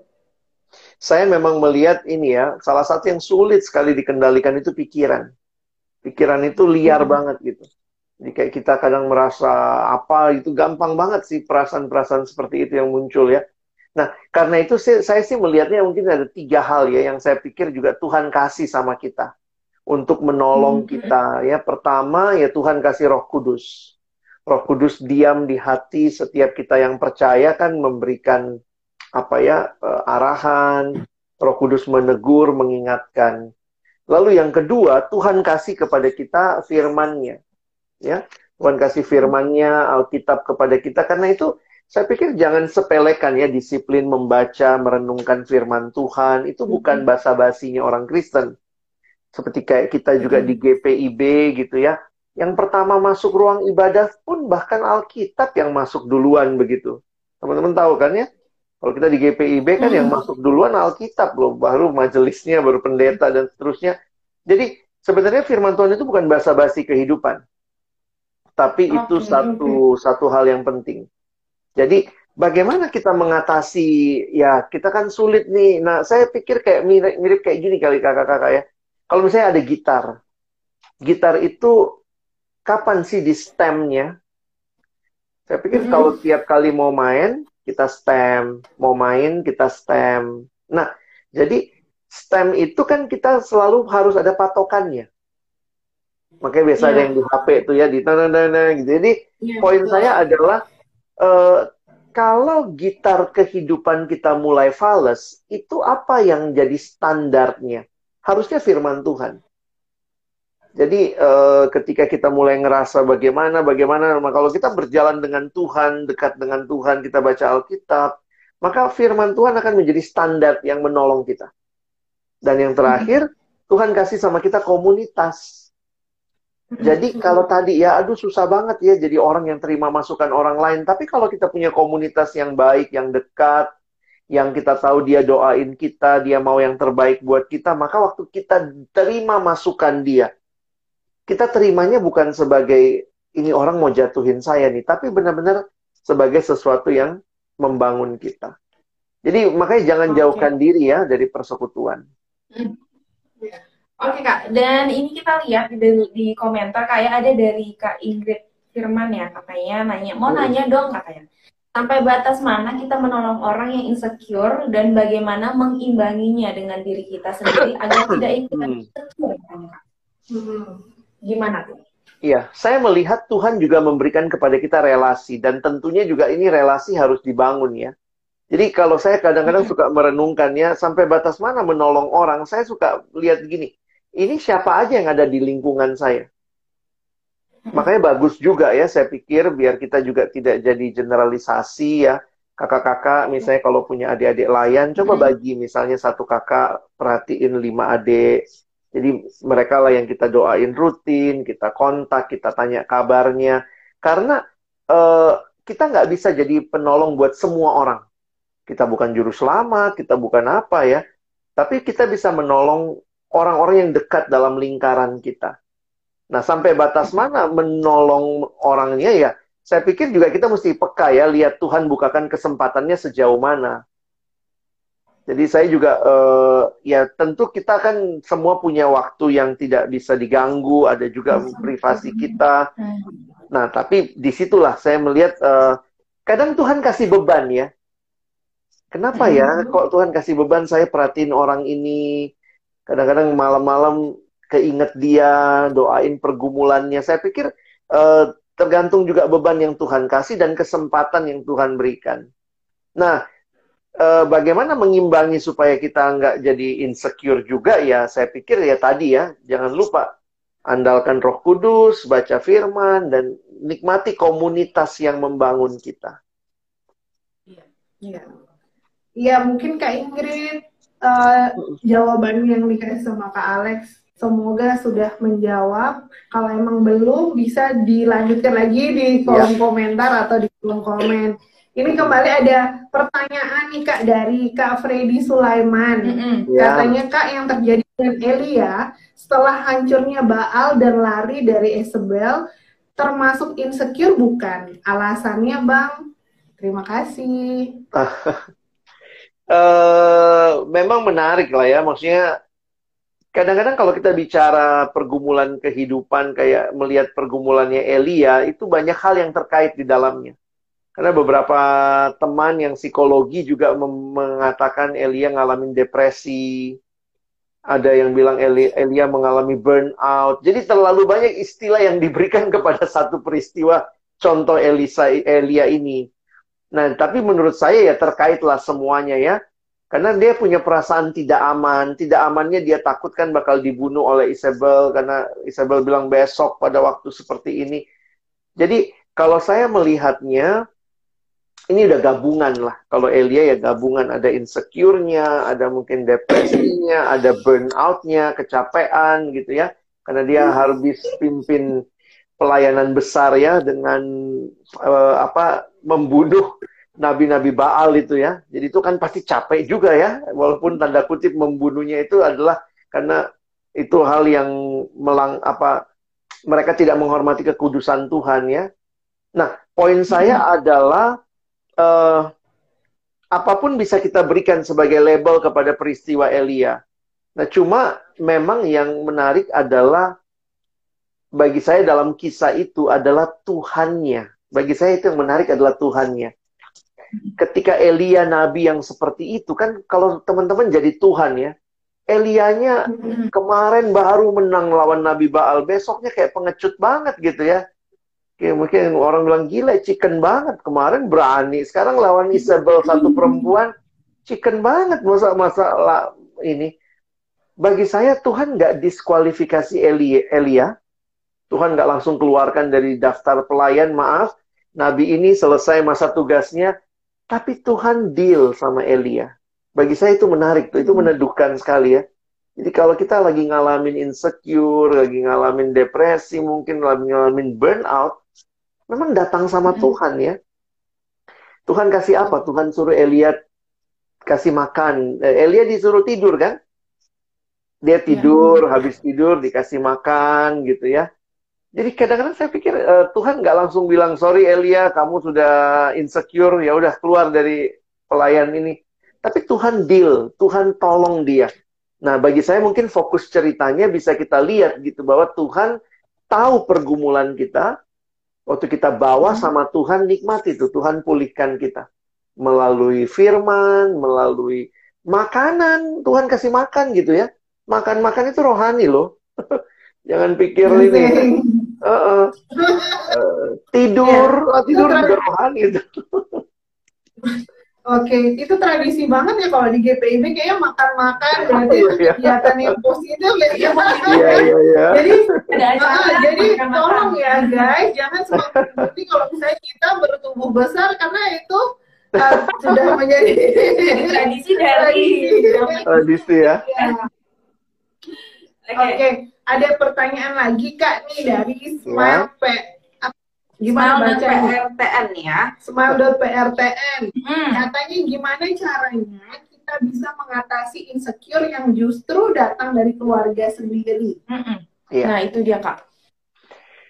Karena memang, memang kalau yang... masalah dari keluarga agak, agak ini ya, agak yeah. menyakitkan gitu ya. Menyakitkan. Ini sama nih pertanyaannya sama Kak Chris Immanuel 87 juga sama pertanyaannya gimana mengatasi itu juga ya? insecure hmm. atau depresi yang hadir di dari orang-orang terdekat, keluarga khususnya orang tua iya, sendiri. Ya, betul. Iya, gitu. iya. Bagaimana nih, Kak Alex? Kadang-kadang kan begini ya, coba kita kita coba taruh di kolom mana kita mau taruh keluarga itu bisa diubah atau nggak bisa diubah? Kan kalau kita kadang mikir eh, nggak uh, bisa diubah atau bisa diubah, nah kalau saya melihatnya begini, saya tetap meyakini keluarga bisa diubah Okay. Karena ya Tuhan bisa berkuasa lah mengubah keluarga. Nah, tapi sekarang lihat step berikutnya. Ketika keluarga belum berubah, nah bagaimana sikap saya? Seringkali kita frustasi karena keluarga kita nggak berubah-berubah. Dan saya juga tidak bisa bilang kapan Tuhan mau ubah keluarga kita. Tapi yang bisa Tuhan ubah adalah kita. Karena itu saya senang dengan kutipan dan termasuk juga ini pengalaman ya, bahwa sering kali Tuhan tidak mengubah situasinya. Tapi Tuhan mengubah kita sehingga di situasi yang sama kita sekarang punya perspektif yang berbeda. Berbeda. Saya kasih contoh. Seorang teman eh, ada adik lah ya yang pernah datang ke saya dan cerita bahwa dia benci sekali sama keluarganya, papanya selingkuh, mamanya harus berjuang sendiri, papanya kadang-kadang pulang sekali-kali, kadang-kadang kekerasan terjadi. Jadi dia bilang, saya mau saya mau apa dari keluarga seperti ini? Nah kemudian saya juga bilang sama dia, saya juga nggak tahu deh. Saya nggak tahu Tuhan mau apa. Kan dia biasa suka anak-anak suka nanya, Tuhan mau apa sih kak dalam hidup gua? Saya juga nggak tahu deh gitu ya. Gimana saya juga bukan hmm. Tuhan. Tapi kemudian ketika itu belum berubah, yang saya lihat Tuhan lagi mengubah dia.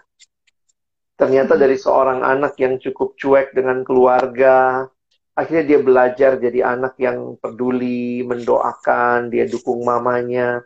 Jadi sebenarnya ya sampai saya nggak tahu sampai hari ini ya apakah keluarganya sudah berubah karena kami nggak ada kontak lagi. Tapi poin saya adalah keluarganya mungkin belum berubah waktu itu. Tetapi yang berubah adalah cara pandang dia, gimana dia mengasihi keluarganya dan seterusnya. Bagi saya itu yang Tuhan ubahkan. Nah mungkin uh, ya gimana ya kalau tadi ditanya gimana dengan keluarga? Ya terus doakan supaya mereka berubah. Terus bawa dalam doa, terus juga upayakan kalau kita punya keluarga yang bisa diajak diskusi. Coba ajak untuk diskusi. Tapi kalaupun tidak berubah, kalaupun belum berubah, pilihannya apa? Terima mereka, kasihi mereka, tetap tebarkan kasih, berikan uh, ini ya. Walaupun mungkin kita akan capek, tapi karena itulah kita bagusnya juga punya komunitas yang lain ya yang bisa mensupport kita. Mungkin begitu. Oke. Okay. Tapi mungkin Kak kalau ngomongin masalah yang insecure dari orang tua sendiri, misalnya bisa jadi hmm. perkataan orang tua sendiri Kak. Misalnya, iya, kamu ini sudah belajar, udah ikut les ini itu ini itu. Kok nilai hmm. kamu masih segini aja, nggak pernah ranking uh, ranking lima besar, nggak pernah namanya uh, dapat juara kelas gimana tuh? Padahal mereka sudah udah belajar mati-matian nih Kak bahasanya ya. Mereka sudah benar-benar berjuang les ini itu, hmm. ngikutin apa yang orang tua mau, tapi nggak berhasil Kak. De, kan itu jatuhnya ke insecure juga kak ya. Iya gara-gara orang tua sendiri ngomong gitu ya.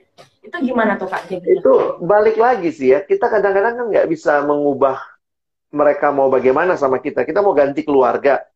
Mau minta Tuhan ini uh, ganti papa saya besok mama saya. Poin saya adalah uh, mungkin kalau dengarnya klise ya tapi ya coba pandang kepada Tuhan um, saya ketemulah juga ya beberapa kali karena ini kalau pergumulan remaja banyak lah yang seperti itu. Saya pernah ketemu anak remaja hmm, yang pengen iya. bunuh keluarganya, pengen bunuh orang tuanya. Saya bilang, kenapa kamu? Dia bilang, ngapain saya? Jadi dia tuh mau bunuh keluarganya, kalimatnya begitu. Saya mau bunuh papa saya, saya mau bunuh mama saya. Kenapa? Supaya mereka berhenti berantem. Jadi dia tuh capek dengar papa mamanya berantem. Jadi cara terbaik menurut dia adalah bunuh aja. Saya bunuh salah satu kan nggak ada berantem lagi. Saya bilang ya, tapi kita nggak nyelesain masalah.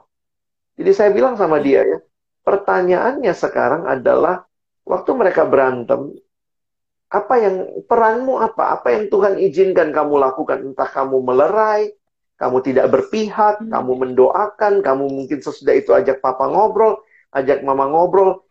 Kalaupun belum ada perubahan, tetap saya pikir Tuhan sedang membentuk kamu dalam situasi yang tidak mudah itu. Nah, jadi memang dalam dalam perjuangan ya, akhirnya saya suka bilang begini ya, lihatlah sama Tuhan. Memang papamu nggak sempurna, tapi ada papa di surga yang sempurna. Mamamu bukan mama yang sempurna, tapi ada Allah yang seperti ibu kepada anak-anaknya. Jadi ketika mamamu mungkin marah-marah, keluarin kalimat kotor, banding-bandingin kamu, itu menyakitkan buat kamu. Tapi kamu pandanglah mamamu yang di surga, Allah yang seperti ibu bagi anak-anaknya. Dan berkata Tuhan terima kasih, kasih saya kekuatan untuk hadapi mama saya yang tidak seperti yang saya harapkan, tapi kau berikan dia kepada saya. Nah itu banyak-banyak teman-teman yang saya lihat di akhir hidup orang tuanya tuh berubah dia tuh. Saya ingat banget ada satu anak yang benci sekali sama papanya, pernah saya layani. Lalu kemudian di akhir, tiba-tiba dia WA saya gitu. Dia bilang, makasih bang, doanya saya bersyukur di saat-saat terakhir papa saya bisa temenin sampai papa meninggal gitu. Wih, saya pikir gila, anak ini dulu mau bunuh papanya juga. Karena papanya pernah melempar dia dan lemparan papanya itu kena ke dahinya dan dahinya itu membuat dia tidak bisa kuliah tiga bulan karena hilang ingatan. Jadi itu sangat menyedihkan. Tapi ternyata ketika dia belajar terima papanya, papanya nggak banyak berubah sampai meninggal. Tapi dia belajar terima, dia belajar mengasihi, diranjang papanya sakit, dia rawat. Dia bilang, saya bersyukur Tuhan kasih kesempatan saya mengasihi dia sampai akhir hidupnya. Jadi ya kadang kita nggak bisa jelaskan ya, tapi saya harus mendorong teman-teman untuk uh, jangan hanya minta suasananya berubah, situasinya berubah, tapi mintalah Tuhan di tengah yang belum berubah ini, apa yang saya harus lakukan? Tuhan mau saya belajar apa? Mungkin itu ya. Mungkin sebagai orang tua kalau aku lihat nih kak ya, maksudnya mungkin kita semua pernah mengalami hal yang seperti itu ya kan. Cuma mungkin dengan porsi yang berbeda gitu. Betul. Mungkin seorang tua itu menganggap kalau misalnya dia ya orang tua, dia yang harus didengarkan. Mm -hmm mungkin itu hmm. cara dia mengasihi tapi menurut kita cara dia salah cara dia oh, ada orang tua yang yang ber, apa orang tua yang tidak bisa uh, mengekspresikan mungkin tidak bisa mengekspresikan dengan baik atau benar hmm. begini loh cara saya mengasihi seorang anak menurut mereka dengan mereka marah, dengan hmm. mereka Itulah. memukul itu bisa ya. mendisiplinkan, bisa apa namanya membuat anaknya semakin uh, disiplin, semakin pintar atau semakin rajin belajar, tetapi itu menjadi apa kepahitan di dalam diri anak-anaknya kayak gitu kan. Saya saya lihatnya begini ya. Uh, di sinilah pentingnya yang mungkin kurang dalam keluarga-keluarga yang dulu dan sekarang adalah komunikasi, sambung rasa. Karena apa yang orang tua lakukan, dia pikir itu mengasihi anak, tetapi telah menyakiti anak. Dan apa yang anak pikirkan itu bukti bahwa dia mengasihi orang tua, jadi itu kayak bahasa yang nggak nyambung.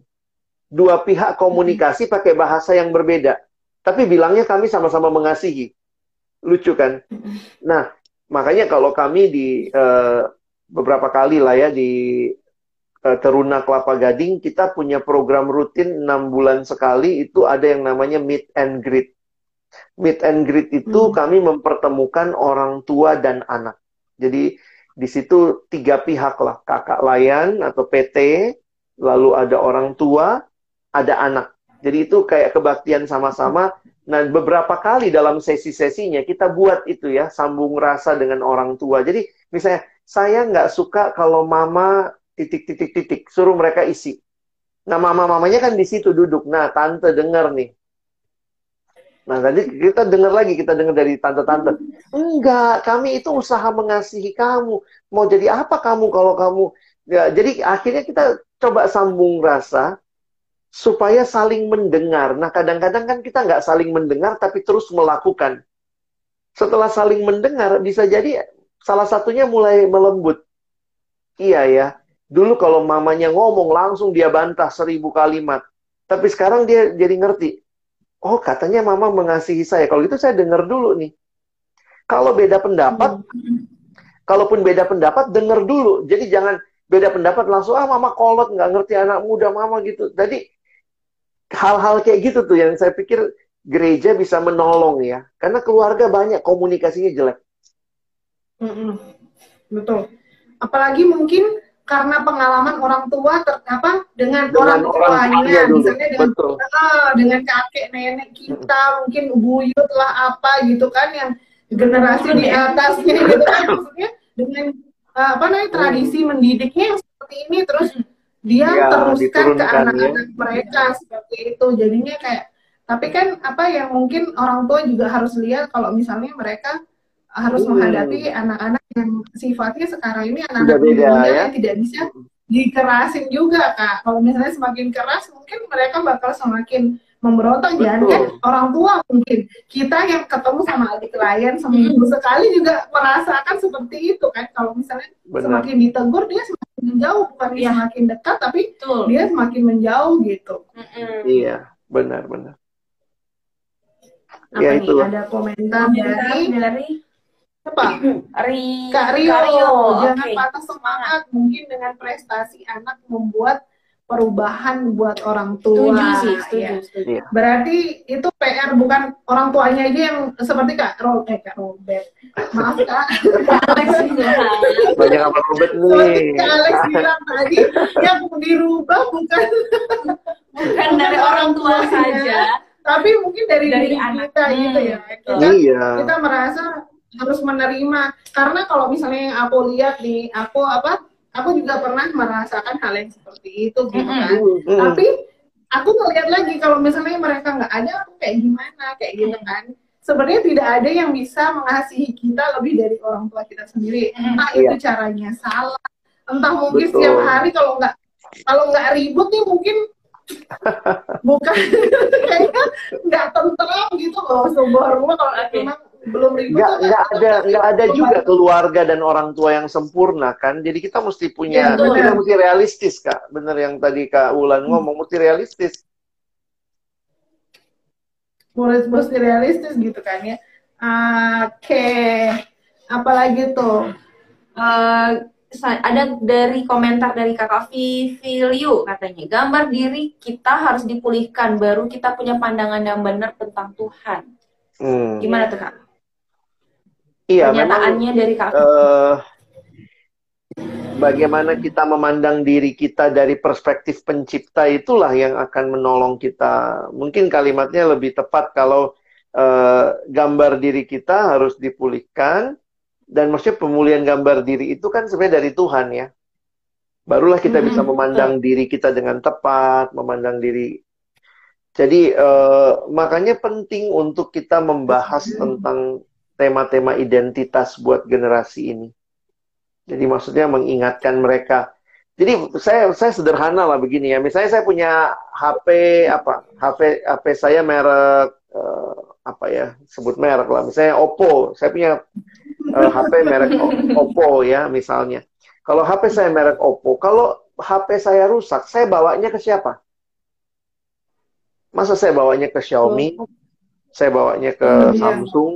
Harusnya dibawa ke Oppo kan? Nah, mm-hmm. ketika kita manusia sudah jatuh dalam dosa, sudah rusak, sebenarnya siapa yang bisa memulihkan kita, memulihkan hati kita? Ya, pencipta kita yang ciptain kita. Jadi jangan pergi ke yang lain gitu. Jangan pergi ke sio-sio lah, ke horoskop lah, Sagittarius, uh, Leo, Virgo. Hidup kita harus dituntun, di, dipulihkan oleh pencipta kita. Bagi saya itu itu hukum yang yang penting untuk kita memulai pembaharuan dalam Tuhan. Jadi yang seperti di Vivilio hmm. ini ngomong ya, yang harus hmm. benar-benar tahu diri kita dari perspektif yang cipta kita. Oke. Okay. Ada satu pertanyaan nih kak dari mm kak Elfraldo Clement 96. Katanya kak, bagaimana kalau orang tua itu jarang memberi feedback kepada anak, jadi anak mengerjakan sesuatu itu ya jadi sia-sia kak. Jadi mungkin yeah. maksudnya ketika uh, orang tua ber, ber apa inginnya anak rajin kayak gitu kan kak. Ketika anaknya udah rajin belajar apa terus dapat prestasi ternyata nggak dapat apa-apa dari orang tua kayak nggak dapat mm. buat apa-apa bahkan ujian pun mungkin mereka nggak dapat gitu. Itu yeah. gimana kak? Menurut kak? Ya, itu realita yang banyak terjadi ya. Karena orang tua juga sebenarnya sama ya kayak tadi ya. Kalau kita cuma hidup aja hmm. untuk maunya orang tua juga bagi saya tuh eh, nggak uh, cukup loh. Karena begini kan, hmm. udah dapat itu nanti ah masa cuma segitu. Waktu udah dapat lebih banyak lagi, ih, itu teman bapak lebih bagus anaknya udah bisa lagi. Jadi kayak nggak pernah juga seperti yang kita bahas tadi kalaupun kita hmm. hanya ikutin apa kata orang tua saja, walaupun itu baik ya, mereka mau yeah. kita maju, kita bertumbuh. Tapi akhirnya saya melihat gini ya, ketika kita melakukan itu hanya sebatas untuk orang tua, maka kita paling sedih kalau nggak dapat pujian dari orang tua. Mm -mm. Tapi poinnya yang bagi saya lebih jauh lagi, cobalah lihat seperti kata Kolose ya, apa pun yang kamu perbuat, perbuatlah seperti untuk Tuhan dan bukan untuk manusia. Itu sebenarnya kesannya kayak ah lari dari kenyataan nih, tapi bagi saya itu sebenarnya cara kita melihat hidup lebih realistis. Bahwa di tengah-tengah miskinnya pujian, keluarga yang gak kasih feedback, tapi ternyata ada satu pribadi yang perhatiin semua jeri lelah kita, mungkin tangisan kita, perjuangan kita. Karena orang tua bisa terbatas memuji kita, memperhatikan kita, tahu apa yang kita lakukan. Tapi ada Tuhan yang bagi saya dia peduli, dia lihat semua yang kita lakukan. Dan bagi saya eh, mungkin dalam dunia memang ya kita butuh lah, kita butuh keluarga yang baik. Tapi kan realitanya tidak semua keluarga baik.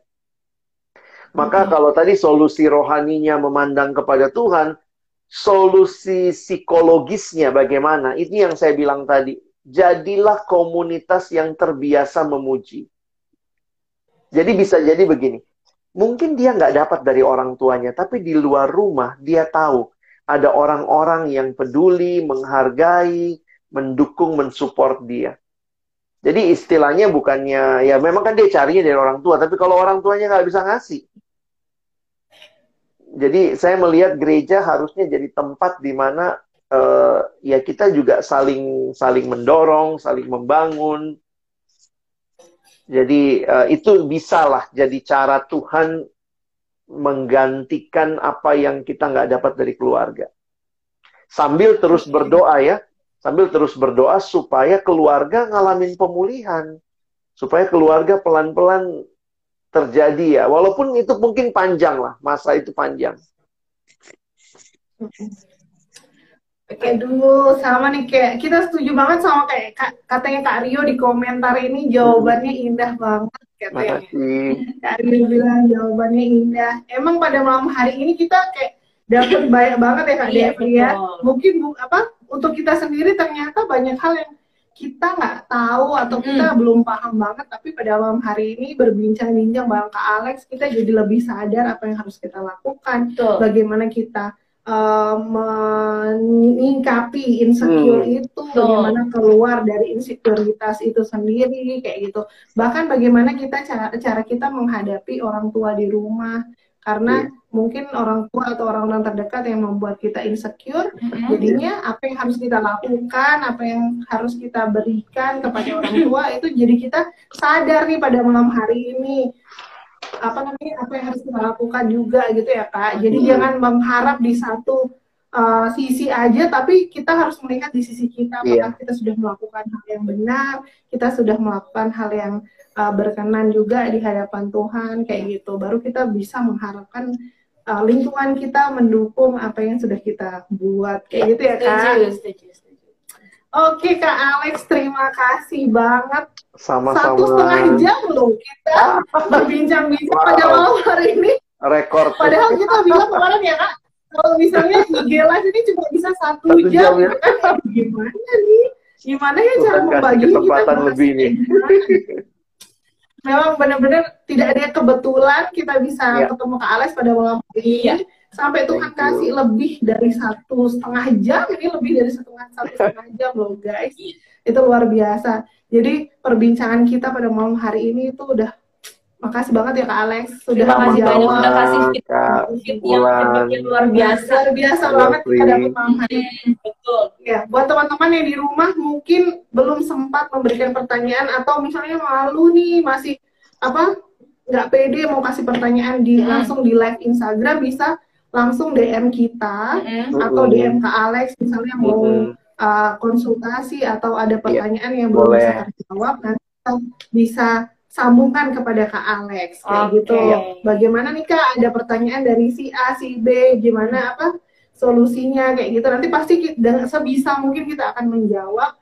Mm-hmm. Atau bahkan ada teman di rumah sana yang mau memberikan tema baru kepada kita yeah. untuk saran gitu ya saran, saran tema. Yang Minggu depan dibahas nggak sih? Uh, Seru pasti ini dibahas, boleh banget seru nih dibahas hmm. bareng Kak Alex lagi asik itu kayak kode banget ya kak kalau misalnya kita bakal bakal pengen ke Alex jadi pembicara lagi nih di live streaming kita.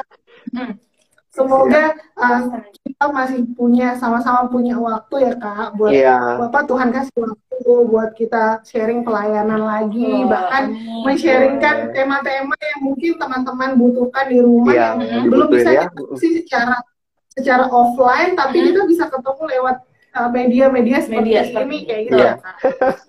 Oke, terima kasih banget. Terima kasih banyak. Terima kasih banyak. Terima kasih buat pelayanannya yang hari ini. Ya. Terima kasih ya, semua teman-teman. Ya, salam buat teman-teman di sana ya. ya Oke siap. Ya. ya kak, mungkin sekian ya kak untuk malam hari ini kita makasih banget Tuhan Yesus memberkati dan buat teman-teman yang sudah meluangkan waktunya terima kasih juga. Tuhan memberkati kehidupan kita selanjutnya dan pelayanan kita selanjutnya. Terima kasih. Terima kasih. Selamat malam. Malam. Selamat beristirahat. Bye. Dah, Kak.